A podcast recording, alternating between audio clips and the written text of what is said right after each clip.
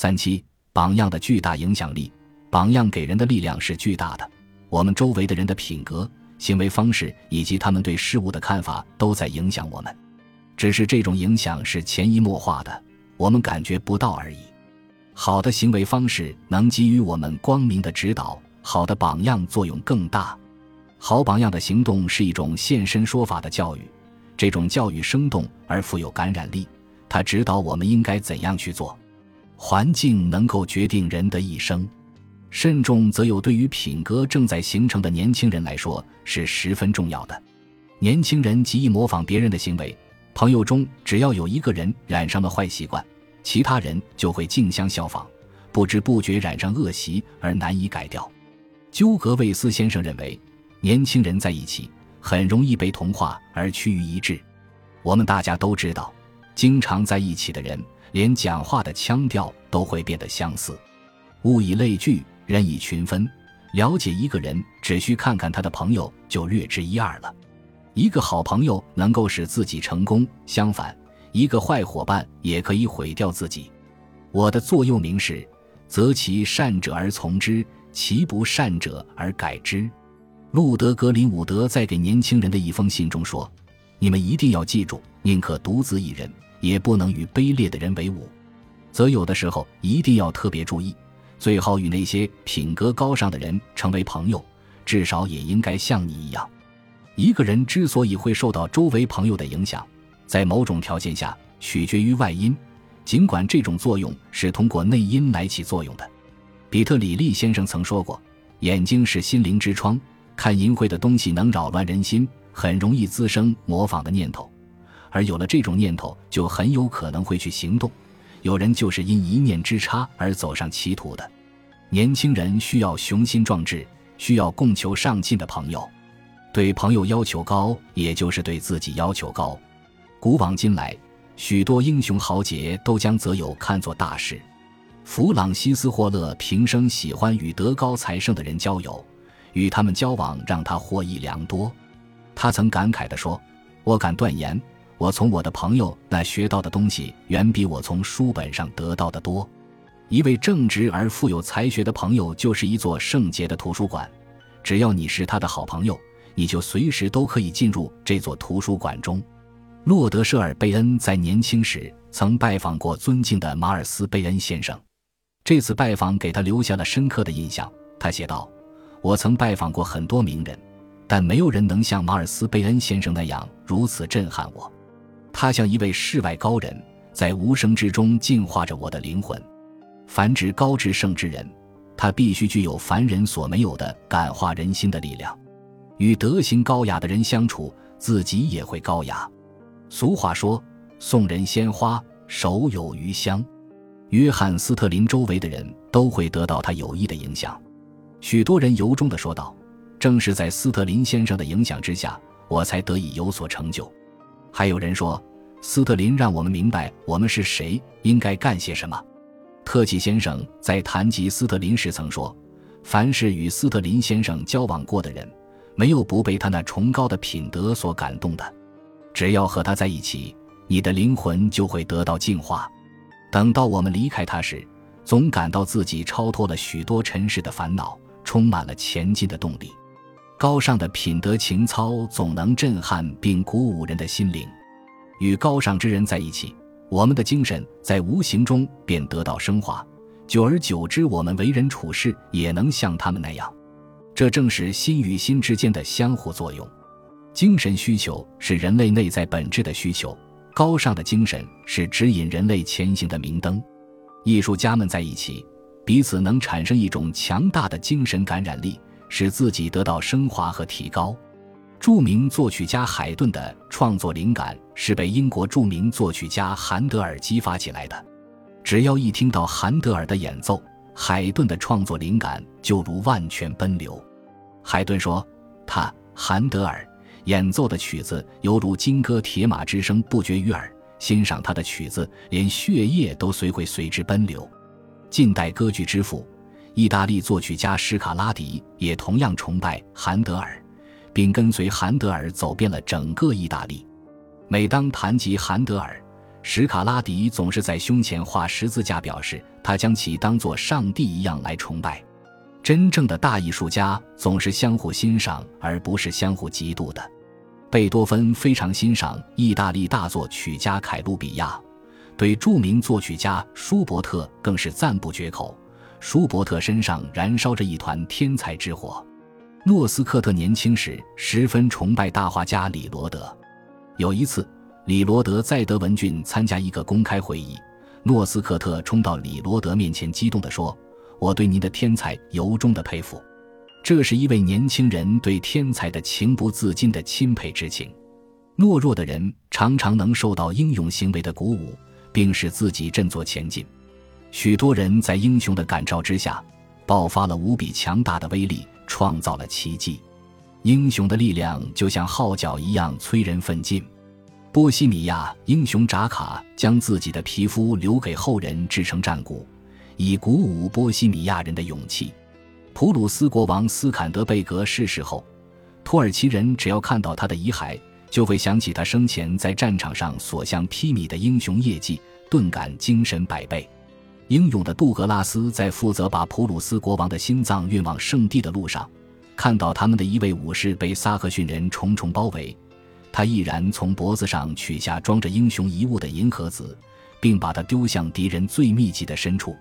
他一边高呼着“英雄的普鲁斯国王，你的战士杜格拉斯一定要像你一样英勇不屈”，一边冲向敌军，结果战死在了普鲁斯国王的圣物旁。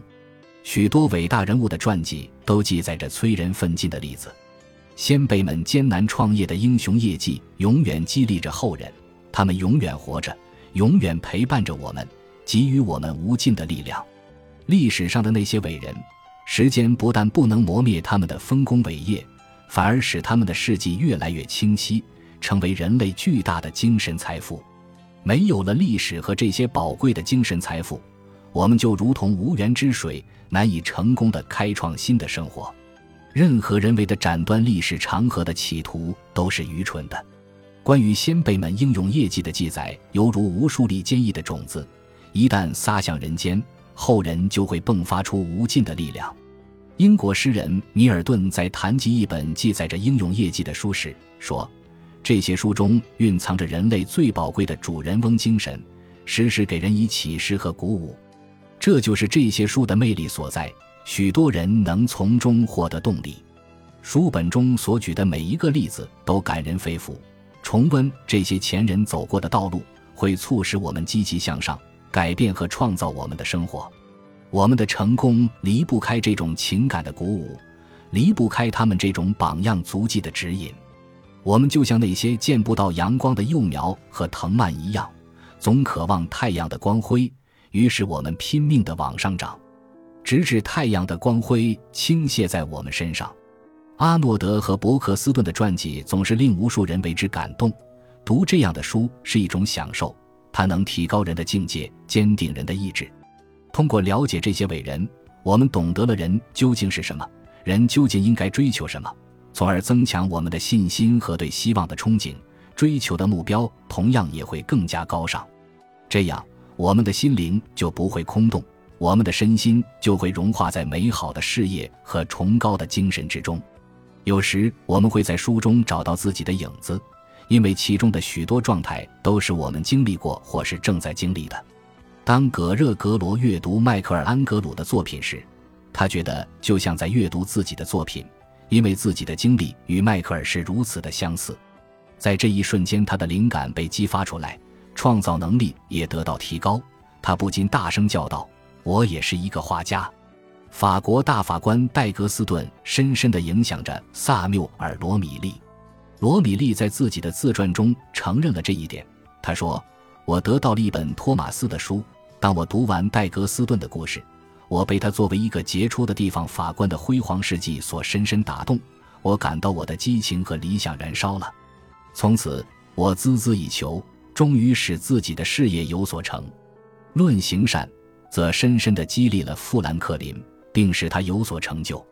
从这些事例可以看出，一个好榜样能对多少人产生影响啊！萨缪尔·杜威认为，是本杰明·富兰克林的传记使他形成了自己的生活习惯，尤其是商业习惯。因此，我们不能说一个好的榜样的力量在某一时刻已经消失，或者说他的力量仅限于书本。历史上那些开天辟地、勤奋创业的先人，那些扶贫济困、德行高洁的先人。他们作为榜样的力量又何曾消失呢？作为后人，我们的优势就在于继承和发扬他们的崇高精神，然后不断的开辟自己的未来。我们应该读最好的书，依照最好的榜样，不断的完善自己。路德曾说过：“我只看我认为好的经典书籍，他们是经过我长期选择所决定的。阅读这些书，能使我变得越来越崇高。”创作的愿望也愈来愈强烈，我总能从书本中得到益处。当朋友们不在身边的时候，我把以前读过的书温习一遍，甚至翻来覆去的读几遍，其中所得远比读许多新书要多得多。另外，有许多记载了一些感人事迹的传记，偶尔翻一翻，同样会激发我们的活力和灵感。阿尔夫在阅读了普特切斯的一生一书后。对文学发生了浓厚的兴趣。洛亚拉在当兵时，由于腿部受伤，不得不卧床休息。他躺在床上，打算找一本书转移一下注意力。在这时，有人给了他一本《圣徒生活记》。洛亚拉津津有味地读着这本书，并深受感染。此后，他决心献身于建立宗教秩序这一事业。同样，路德也是在读了约翰·赫斯的一生及其创作。之后才萌发了创建新宗教的念头。伍尔夫则是在读了弗朗西斯·叶威尔的一生之后，被叶威尔的热心和忠诚的事业心所感动，开始专注于传教事业的。威廉·凯瑞也是在读了库克上尉的航海生涯后，头脑中产生了当传教士的念头。对于那些对自己产生重大影响的书籍。弗朗西斯·霍勒总是习惯于把它们记在日记或信件里，其中包括考德瑟特的《耶洛格赫尔》、觉花叶罗德的《迪斯考斯》和培根的《白奈特讲述马修兹赫尔》。这些书中都记载着通过劳动创造奇迹的故事，总是使霍勒充满激情。在谈到读考德瑟特的《耶洛格赫尔》一书时，霍勒说：“每当读这本书时，”我总是被一种莫名的激动包围着，我对于他们的事业充满无限的向往。在谈到觉华叶罗德的《迪斯考斯》时，霍勒说：“这本书告诉我什么是勤劳，什么是收获。”关于培根的那本书，霍勒说：“培根的书比起其他书更能让人修身养性。他是一位天才人物，他教导我们如何获得成功，怎样造就伟大。他使我们相信。”天才不是天赐的，而是勤奋的来的。劳动可以创造奇迹。本集播放完毕，感谢您的收听，喜欢请订阅加关注，主页有更多精彩内容。